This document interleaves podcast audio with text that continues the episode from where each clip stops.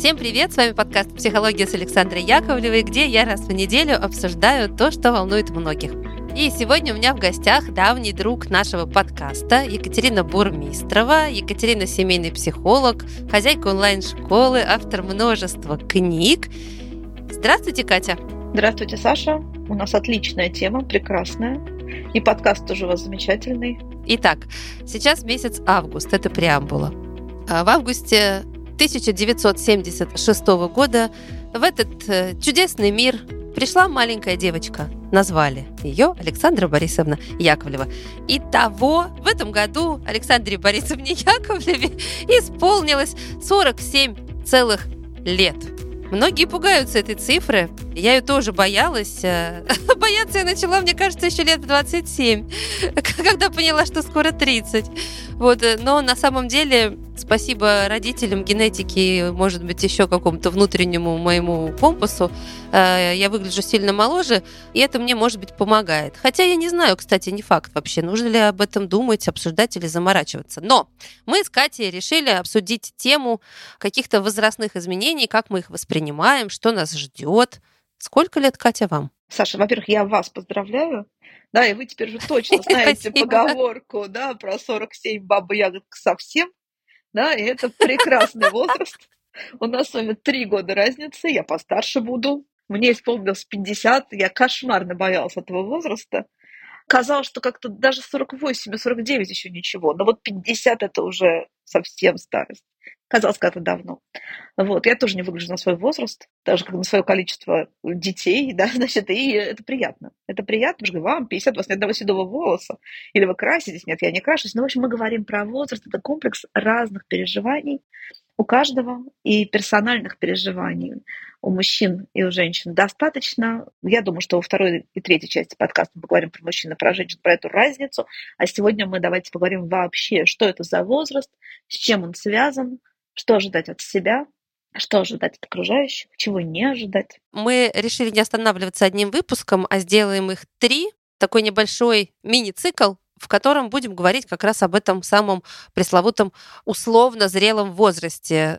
Примерно от лет 35 до 50 будем говорить о изменениях возрастных, о том, как это воспринимается, что люди об этом думают и что с нами происходит. Давайте будем говорить. Да, есть ужасный термин возраст дожития. Жуткий совершенно. Он пришел из правоприменения российского. Да, я не знаю аналогов, наверное, они есть. Да, когда с какого-то возраста ты будто бы уже и не живешь, а доживаешь. И, конечно, в документах речь не про возраст 50. В наших ну, российских документациях возраст это 72, по-моему, года. Это тоже, кстати, очень мало. Но психологически, эмоционально, вот то, что я вижу по своей практике, по своим группам, возраст, начиная с 40 иногда, человек начинает воспринимать персонально как возраст дожития.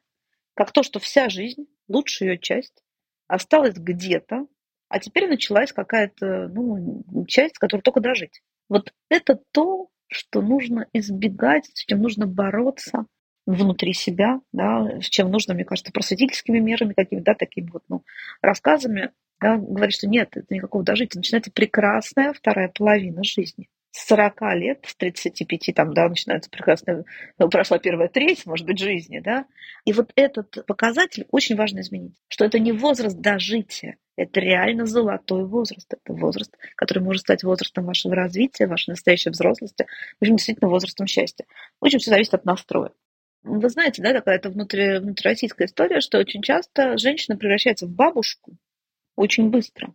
Этого меньше в больших городах, по-прежнему это есть в городах маленьких. Может быть, видели такие женщины без возраста, они в платке, может быть, да, или они в какой-то бесформенной шапке, они в халате или там в пальто, которое им не идет.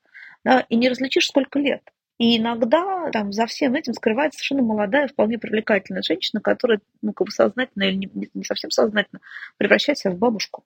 И вот это вот риск, потеряв ощущение того, что жизнь продолжается, жизнь идет, начала, началась лучшая часть, свалиться в такую вот преждевременную старость. У мужчин очень резко такое бывает. Я по своей практике вижу меньше, да, потому что все-таки ну, люди приходят определенные. Да, так очень часто. Вот молодой, молодой, молодой человек, потом раз и превратился в деда. Почему-то вдруг отпустил там какие-то седые волосы, седую бороду, не очень опрятно. Почему-то перестал следить за собой, это внутри наступил возраст дожития. И очень часто то, что я вижу, мы не будем в миноре оставаться, мы сейчас перейдем к мажорной части этого подкаста, да, очень часто это связано с сундуком плохим психологическим наследством. Да, и, собственно, вопрос, который может задать себе сейчас всякий наш слушатель, наш слушатель, мужчина или женщина любого возраста, а как к своему возрасту после 40 и после 50 относились мужчины и женщины в семье, где вы росли, в семье вашего происхождения? Что было у них, как они этот возраст проживали? Что очень часто корни вот этого попадания в так называемый возраст дожития, в кавычках, да, они именно там. Интересно действительно обратиться к корням и посмотреть, а как было у родителей, у бабушек, у дедушек. Как было, как есть сейчас, да, там, что произошло там, с мамой после 50, как проживал этот возраст папа, как был бабушка. Иногда там прекрасная наследственность. Бабушка, которая до 80 преподавала, там, делала маникюр, Дедушка, который до 24 лет там, да, читал газеты, следил за всем, был, находился в здравом уме, всем интересовался и занимался спортом. И это хорошая наследственность в плане возраста. А иногда в 48 лет мама накрыла депрессия, она в этой депрессии провела там остаток жизни. Там в 50 лет или 55 лет папа начал пить, там уволился, и там жизнь его пошла под откос. Или там ну, какие-то еще вещи, то есть посмотреть туда, это не значит составить свою программу, а понять, что у нас в психологическом анамнезе. Так, ну хорошо, посмотрели, а дальше что? Понять там плюс или минус. Там позитивная модель или там модель такая проблематичная, которую вы не хотели бы повторять. Нет строгой повторяемости, такого, что как было у родителей, так же будет у вас. Нет, так не будет. Но в определенном возрасте да, возникает такой риск возобновления эмоциональных или поведенческих паттернов. И если, скажем, в вашей семье или в семье там, вашего супруга или супруги этот возраст проживался как что-то тяжелое, негативно эмоционально окрашенное, период испытаний, да, и действительно возраст дожития, вот тут надо понять, да, как вы можете отследить тенденции в своей жизни, остановить и не опустить, и заменить этот паттерн каким-то другим. Вы знаете, нас слушает разная аудитория, разновозрастная. Мы исследования проводили, нас слушают даже подростки, и нас слушают вполне себе возрастные, так скажем, люди. А, но большая часть аудитории это примерно вот 25, как раз 35. И часто приходят запросы как раз от слушателей э, поговорить на тему проблем их с родителями, потому что у нас так сейчас э, поколение растет, э, там не растет, выросло. Э, люди активные, вот они слушают подкасты, занимаются спортом, ведут здоровый образ жизни, всем интересуются, развиваются, куда-то идут и намерены делать это долго, столько, сколько вот позволит век, в котором они живут, их э, биологические часы. А родители как раз вот многие, к сожалению, находятся на состоянии, вот, то есть ниже ступеньки, которая называется возраст дожития. Даже молодые родители очень часто ничем не интересуются, ничего не хотят, никуда там не отдыхать уже, не, не знакомиться с какими-то новостями культуры, все, вот э, у нас огород дети, или даже если нет огорода и внуков, то там э, собачка, прогулки и все. Ну, то есть эм, дети пытаются выпихнуть этих родителей как-то в жизнь, рассказать о том, что жизнь полна интересных вещей, и родители могут, а родители не хотят. Это проблема поколенческая? Это проблема возраста. Да, потому что ну, мое первое образование это МГУ, кафедра психологии и развития, возрастная психология. Развитие не прекращается в 18 лет. В общем, понять человека – это отчасти понять его возраст, в каком он возрасте. И вот то, что ваши слушатели, которым 25-30, да, 35, видят у родителей, нужно очень четко понимать, где тут личный компонент их истории, а где, возра... а где возрастной. Потому что если, скажем, переходный возраст и информация про переходный возраст, там, спасибо психологам, да, популяризирована достаточно, то информация про второй переходный возраст, а этот наш с вами возраст, про который мы собрались говорить, он второй переходный возраст. Вот это да. И ведь правда. Да, абсолютно. Тоже гормональная, Второй. гормональная история. Да, мы сначала переходим туда, в период фертильности, да, а, а потом переходим обратно. Выходим из него, и второй переходный возраст, он почище первого. И психологически, и эмоционально он тоже длительный. И он непонятный. Так же, как, знаете, очень часто портят отношения с подростком, не понимая возрастных особенностей. А как только понимают, сразу все налаживается. Да, у меня две книги по подросткам, и там много всего. То есть как только родители понимают, о, это же пубертат, вот, вот все понятно, да, у него сразу становится проще жизнь. То же самое, когда уже взрослый человек понимает, ого, так это же у моих родителей вот тот самый кризис среднего возраста, а у мамы, например, возраст менопаузы. И очень многое сразу складывается пазл. Знаете, как бывает, невозможно сложить пазл, много кусочков. А тут раз, он сложился. И ключ к этому возрасту, возрастные изменения, возрастные переживания. Да, мы очень разные, мы переживаем все по-разному, но возраст – это некоторая универсальная штука, да, мы через эти этапы жизненные проходим все в свое время вот так вот. Как интересно. Вообще про менопаузу отдельный бы выпуск делать, потому что да, это нужно прямо э, разбирать, рассказывать. Она всем женщинам предстоит. А я, правда, обнаружила в какой-то момент, что э, вот вы правы, там про переходный возраст кто-то что-то там еще знает, ну потому что просто мы все в нем были, и мы из него как-то вышли, и уже дальше живем, помним, знаем, были, плавали а менопауза, она как-то вообще покрыта каким-то мороком, то есть ничего не понятно. Возрастные переживания второй половины жизни менее популяризованы отчасти из-за того, что вот есть вот это клише про возраст дожития. Что там что уже, уже все там, что там, после 50, после 60, ну это разве жизнь? Вот это надо менять. Потому что по мне так это угу. самый классный период, может быть. Настоящий такой осознанности, взрослости, когда обязательная программа выполнена, можно проходить к произвольной понять вот это про родителей, иногда вот то, что я вижу, действительно осознанность, от доверия к психологии, отношение там, да, к информации у людей там 20, 25, 30, 35 выше, и иногда они сначала понимают про родителей, а потом понимают уже и сами родители. Так а чем же этот возраст хорош? Чем он хорош? Он хорош тем, что все-таки, в отличие от первого пубертата, человек себя, в общем-то, достаточно хорошо знает. Он с собой уже прожил там 40, 45 или 50 лет, и у него есть хорошая возможность была понаблюдать за собой и поназывать словами то, что происходит. Ну, это в лучшем случае, если есть рефлексия. Знаете, я скажу, что у некоторых людей, особенно у мужчин, только после этого самого возраста как бы просыпается действительно самосознание, осознание себя. Вот не в пубертате, как ждут многие, что пубертате подгружаются такие социальные роли. А именно после 40-45, вот в этом кризисе среднего возраста, пробуждается такое острое самосознание, это как рождение происходит. Очень часто в этом возрасте люди там разводятся, начинают переезжать, что-то менять в карьере, потому что они как бы себя обнаруживают, себя сегодняшнего или себя сегодняшнюю. У женщины чуть по-другому, да, ну, то есть плюс это осознанность, и второй плюс, что можно говорить словами. Значит, третий плюс мощнейший, я считаю, что, в общем-то, в большинстве случаев к этому возрасту накоплены некоторые ресурсы, какие-то социальные или там, экономические кредиты, да, которые человек может использовать во благо своей жизни дальше, во благо своего развития. Да, что он уже что-то сделал, чего-то достиг, с чем-то справился, да, что-то наработал. Это все может не подойти после кризиса среднего возраста, но, в общем, это есть. Есть некоторый багаж. В хорошем смысле этого слова.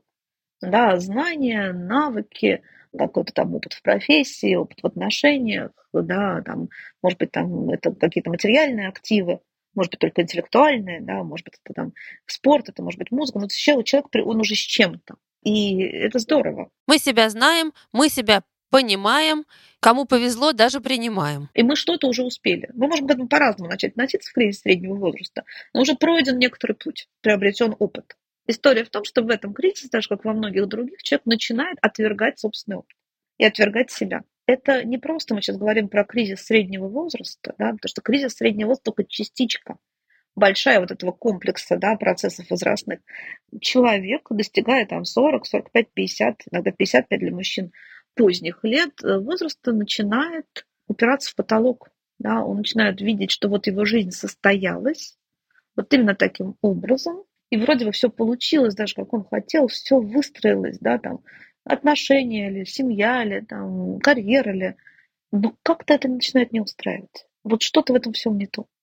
При том, что это может быть вполне себе исполнившейся мечтой. Вот, да, вот к этому возрасту очень часто завершены вот эта самая обязательная программа. Человек построил там дачу, квартиру, там, какую-нибудь степень или какую-то позицию достиг. Женщина отдала детей там, в лучшие вузы или школы, что-то еще сделала, накоплено X денег, или там, наоборот, X книг там, в библиотеке. Человек пришел к тем целям, которые ставил. И тут он чувствует, что это вот здорово, но хочется что-то еще, что это как-то вот уже не то. Возникает такая неудовлетворенность. Это первое, неудовлетворенность собой, неудовлетворенность достигнутым, а вторая очень мощная штука этого возраста, ее часто не видят подоплеку, потому что за всем этим очень мощно стоит страх смерти. Впервые к человеку близко подходит да, мысль, что вот как-то уже так вот столько лет, что ну, надо думать о том, что будет дальше. И это часто неявная мысль, но это мысль, которая может лишать сна, покоя, ощущения устойчивости. Очень редко кто это переживает как прям открытый страх смерти. Нет, это не так обычно. Подождите, а я вот думала раньше, что страх смерти, например, появляется, когда уходит близкий. Ну, то есть ты сталкиваешься с этим близко и понимаешь, что и ты не вечен. Страх смерти, когда уходят близкие, да, с ним человек встречается обычно раньше, когда опыт первых смертей. Это может быть там переходный возраст, юность, да, когда умирает там кто-то из старших родственников или, бог, кто-то из друзей, да, это бывает. Когда человек ну, сталкивается с такой мыслью, что смерть это реально. Да, но она как бы далеко. Даже когда это, не дай бог, ровесники, да, все равно это далеко. А тут как бы в другом плане он сталкивается с тем, что это не просто бывает где-то и с кем-то, а с тем, что ну, жизнь конечна. И как бы как будто вот оказался другой берег. Но при том, что, скажем, если у людей в роду все долгожители, это может быть не так ярко. Это как бы другое ощущение смерти, как реальности, которая вот, ну, будет там не завтра, послезавтра, но в обозримом времени. И это иногда переживается как прям физический страх. У мужчин это ярче, у женщин это бывает скорее уже после менопаузы, да, или там в менопаузе. Но это прям то переживание, которое частотное. А, и, собственно, вот этот вызов с тем, что как бы смерть осознается как нечто уже гораздо более близкое, хотя нее может быть 40 или 50 лет, это то, с чем человеку тоже научиться справляться нужно. Потому что, в принципе, там подросток, человек знает, что смерть есть, там, что, в принципе, люди умирают, если это может быть даже близко, но он в целом не то чтобы еще бессмертен. Да, но ему кажется, что это точно будет не с ним. А тут вот в этом вот возрасте, да, человек понимает, что это то, что произойдет в какой-то момент с ним, и как бы и что в итоге. Вот такого рода моменты, я часто тяжело звучит, и очень часто вот то, что, от чего легчает выросшим детям, которые не понимают тревожность родителей, депрессию, а когда удается поговорить с взрослыми родителями, возрастными родителями об этом страхе смерти. Так, это у нас был минус. Это минус, да, но это, то, это вызов, да, это не минус, это тот новый вызов, с которым человеку в этом новом возрасте нужно научиться справляться. Если вызовы мы называем страх смерти, завуалированный или открытый, более-менее явный, то плюс, что когда вы этот вызов принимаете, у вас возникает, во-первых, ценность каждого момента жизни совершенно другая. Не истерическая ценность, так как наслаждаешься вкусом такого выдержанного вина. И ты можешь, как бы зная в себе, что ты боишься, уже найти совершенно другие ответы, которые тебя выводят от страха. Очень часто среди людей происходит такое ну, формирование мировоззрения, совершенно не обязательно религиозного, хотя иногда уходят в религию люди, формируется некоторая картина мира, жизни, себя, да, включающая то, что ну, жизнь конечна, и ты этого уже не боишься. Ты знаешь, ты к этому спокойно относишься. И это уже твое отношение, ты это не вытесняешь. Вот какая-то такая история. Не знаю, сколько я четко описала плюс. Это такое, ну, как бы, да, что это будет, я этого не боюсь, я осознанно, я знаю, на что, как я хочу прожить что-то второй плану жизни. Мне вообще очень близка метафора, знаете, вот молодого вина и зрелого выдержанного вина, или там коньяка. Да, вот этот возраст – это такой классный коньяк. Это плюс, да, что ты этого уже не боишься, не потому что ты от этого прячешь голову, да, и не смотришь на это, а потому что ты уже как бы это интегрировал в себя.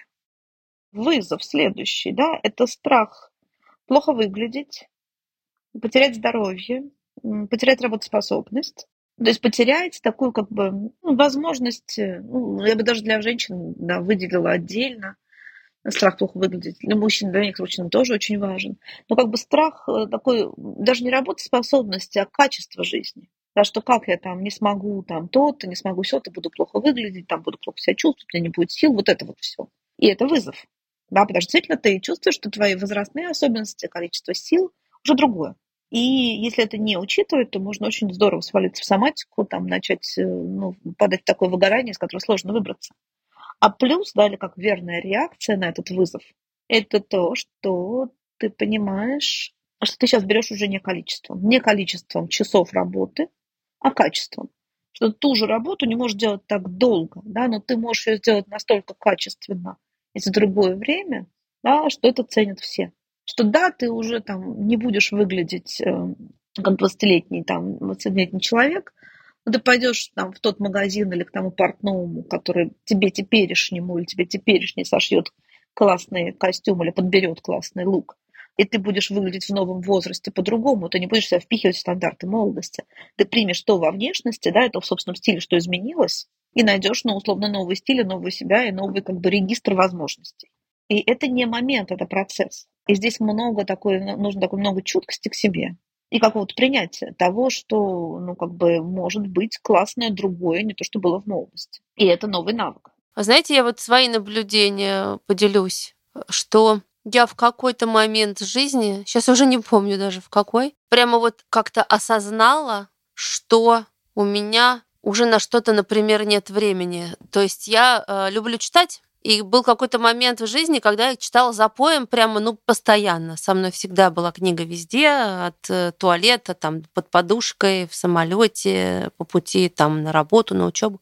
И э, процесс чтения сопровождал меня все время. Потом как-то я начала работать, э, появились дети, э, не всегда уже на чтение хватало времени, но было ощущение, что я это сделаю. Я, я когда-нибудь вернусь там, к этой книге, или я себе пометку ставила, что вот я там... А вот какое-то время назад я вдруг осознала, что времени у меня уже не так много, и вот эта моя привычка, э, ну не то что откладывать на потом, а рассматривать процесс жизни своей как бесконечный, приводит меня в ловушку того, что я не делаю какие-то вещи, думая о том, что впереди бесконечное количество лет. И вот в какой-то момент я осознала, что это количество лет конечно, и мало того, там у меня сейчас немножко там слабее стало зрение, я это физически чувствую и понимаю, что я не могу читать так интенсивно, как, например, хотела бы, да, у меня, у меня есть ограничения уже, возрастные, да, так скажем книг накопилось, которые я хочу перечитать так много, что я не очень уверена, что у меня на это хватит времени в моей жизни, потому что я хочу сделать еще очень много чего. Ну и так далее. Вот я такие штуки стала в себе ловить. Да, и вот это прямо ровно то, про что я говорила. Увидеть, признать, интегрировать. Я для себя, кстати, приняла, что я не смогу просто, значит, прочитать все то, что я хотела, но зато я еще много чего классного могу, хочу, делаю. А, и это какие-то новые вещи в моей жизни, на которые у меня есть и силы, и время, и желание. И они меня э, двигают вперед, и, и это круто. Смотрите, тут вы это увидели, и вместо того, чтобы там гробить зрение, сажая его еще больше, читая то, что вы не можете читать, сказать себе, да, ок, я не могу это, да, что-то я послушаю в аудиокнижку, но я могу что-то другое. Найти это другое еще надо. Да, потому что вообще это такое время, когда нам очень нужны ресурсы на себя. Чтобы найти это другое, да, нужно немножко времени рефлексивного. Когда вы перестаете пахать, пахать, пахать, делать, делать, делать, делать, а вы останавливаете, смотрите, ага, а что вот этой новой версии меня сейчас нужно?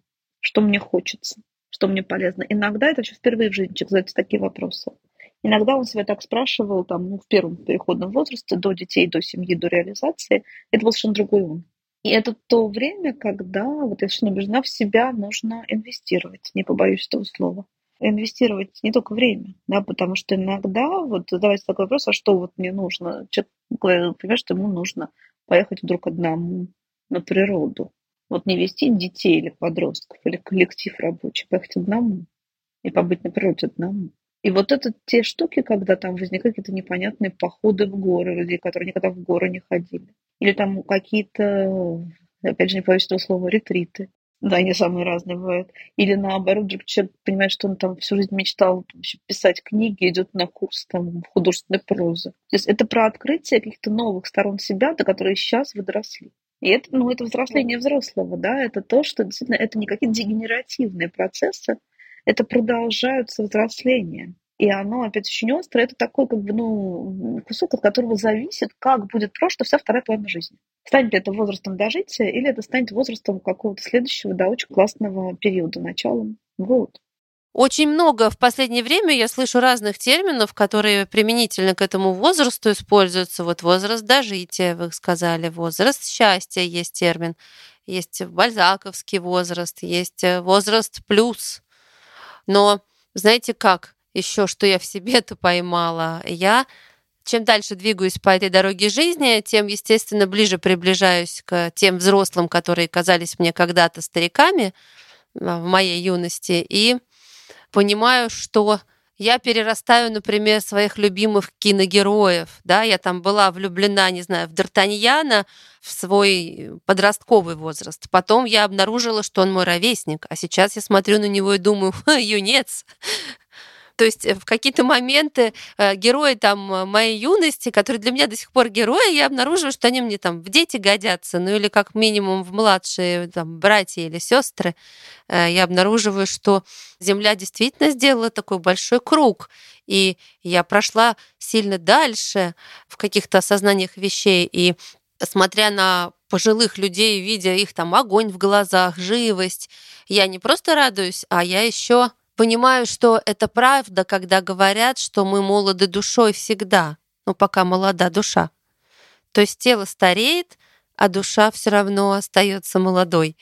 И эти молодые души, живущие в уже не молодых телах, это тоже отдельная история, которая иногда подбрасывает, знаете, в печку моих размышлений дровишек. Да, да, прекрасно совершенно слова. Потому действительно то, что душа не имеет возраста, я очень вижу по людям таким совсем пожилым, там 80 плюс, 90 плюс, иногда мне, да, такая роскошь общения с такими собеседниками, абсолютно живые, ну, абсолютно живые эмоции, живое восприятие, огромнейший интерес к происходящему, да, такой уровень контакта суперский. Но вот есть что-то, да, про то, что в нас дозревает, вообще может человек и дозреть именно после 40. И это связано с интеграцией жизненного опыта, с тем, что там, ну, уже ты видел разные истории, ты знаешь, что к чему-то мягче, толерантнее, да, терпимей. Но при этом где-то ты, там, твоя позиция кристаллизовывается. Тут очень важно, мне кажется, в этом возрасте иметь все-таки внимание и время, чтобы как относителя физическое тело не загонять в тупик. Да, есть прекрасная метафора да, восточная про конь, всадник и поводья. Конь – это тело, поводья – это воля, а всадник – это разум. Вот здесь очень важно, чтобы наш всадник не заездил нашего коня после 40 лет. О, да. Используя поводья слишком сильно, да, волю. Это уже не тот, не тот период. Наверное, будем на сегодня заканчивать. И я бы хотела такие три важные пункта сказать. Первое, все-таки оно проблемное, что посмотрите в ваш сундук с наследством. Нет ли там негативных образцов, связанных с возрастом 40-45+. И если они есть, не надо бояться прятаться, нужно их внимательно проанализировать и понять, чем вы, ваша жизнь, ваши опыты, ваши установки отличаются. Почему вы не пойдете по стратегии возраста дожития. Пункт второй. Попробуйте посмотреть на то, что стало лучше что появилось, какие новые возможности открылись. Если речь про ваших родителей, тоже посмотрите вот с этой стороны. Что появилось нового, что не было возможно для вас или ваших родителей, когда им было 20 или 25, что возможно сейчас в 40. Может эти возможности вы не используете еще, или они не используют еще, но они появились точно, они вот уже в зоне ближайшего развития, что называется, их можно использовать. Ну и третье, что для того, чтобы вот эти новые классные штуки возраста 40-45 плюс дозрели, нужно немножко рефлексивного времени, ресурсов, да, нужно перестать гнать себя, загонять свое тело и вообще спрашивать, а что я хочу, да, куда мне надо, что я ценю, где тут я, да, что я выбираю сейчас. И это второе такое пробуждение душевная, первая в первом пубертате. Да, ну и что в целом это второй переходный возраст. Вот я вам эту метафору предлагаю. Как обычно, продуктивный, интенсивный, мудрый разговор. А, Вернемся к нему в следующих сериях э, нашего этого сезона. Присылайте вопросы, что? присылайте ваши истории, присылайте то, что вас тревожит, присылайте тот опыт, который вокруг вас, который вам нравится. Да, и такое последнее, да, как бы тут вопрос, а какой я хочу видеть свою вторую половину жизни, куда мне надо. Это вопрос как в такси. Где, в каком месте своей жизни я хочу оказаться там в возрасте плюс 10 лет от этого возраста. Угу. Насчет присылайте, у нас есть телеграм-канал, вот под выпуском этим с его описанием, там вот и пишите ваши э, комментарии и истории, чтобы было адресно, да, куда людям идти. И Кате присылайте в ее соцсети, и они у нее обширные разнообразные. Да, спасибо. Ну что, Кать, спасибо вам большое. Я вас еще раз представлю. С нами была Екатерина Бурмистрова, семейный психолог, э, хозяйка онлайн-школы, автор множества книг.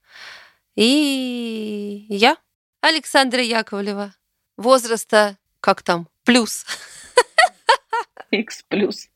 Да, всем, всем прекрасного времени, да, и прекрасных открытий, позитивных про возраст, что правда, ну, это очень интересно. Всем хорошего возраста. В каком бы возрасте вы ни находились, я думаю, пусть он будет самым лучшим в моменте. Книжная полка с Александрой Яковлевой. В этой рубрике я буду рекомендовать книги по психологии и не только. Это рубрика для самых верных слушателей, которые дослушали выпуск до конца и в подарок получили рекомендацию. И первая рекомендация – книга психолога Елены Арининой «Взрослый я. Моя стратегия на будущее». В выпуске мы обсуждали возраст зрелости, и мне кажется важным сказать о том, что если бы в том возрасте, когда я была подростком, мне бы попалась в руки эта книга, было бы легче взрослеть. Каждый этап нашей жизни – испытание, и эта книга – помощник для тех, кому нужна поддержка в их подростковости. Как устроен взрослый мир и как подготовиться к жизни в нем – вот что рассказывает эта книга подросткам и их родителям. И если у вас есть те, кому она может пригодиться, смело рекомендуйте. Всем пока, и ссылки все в описании найдете, и услышимся через неделю. Берегите себя.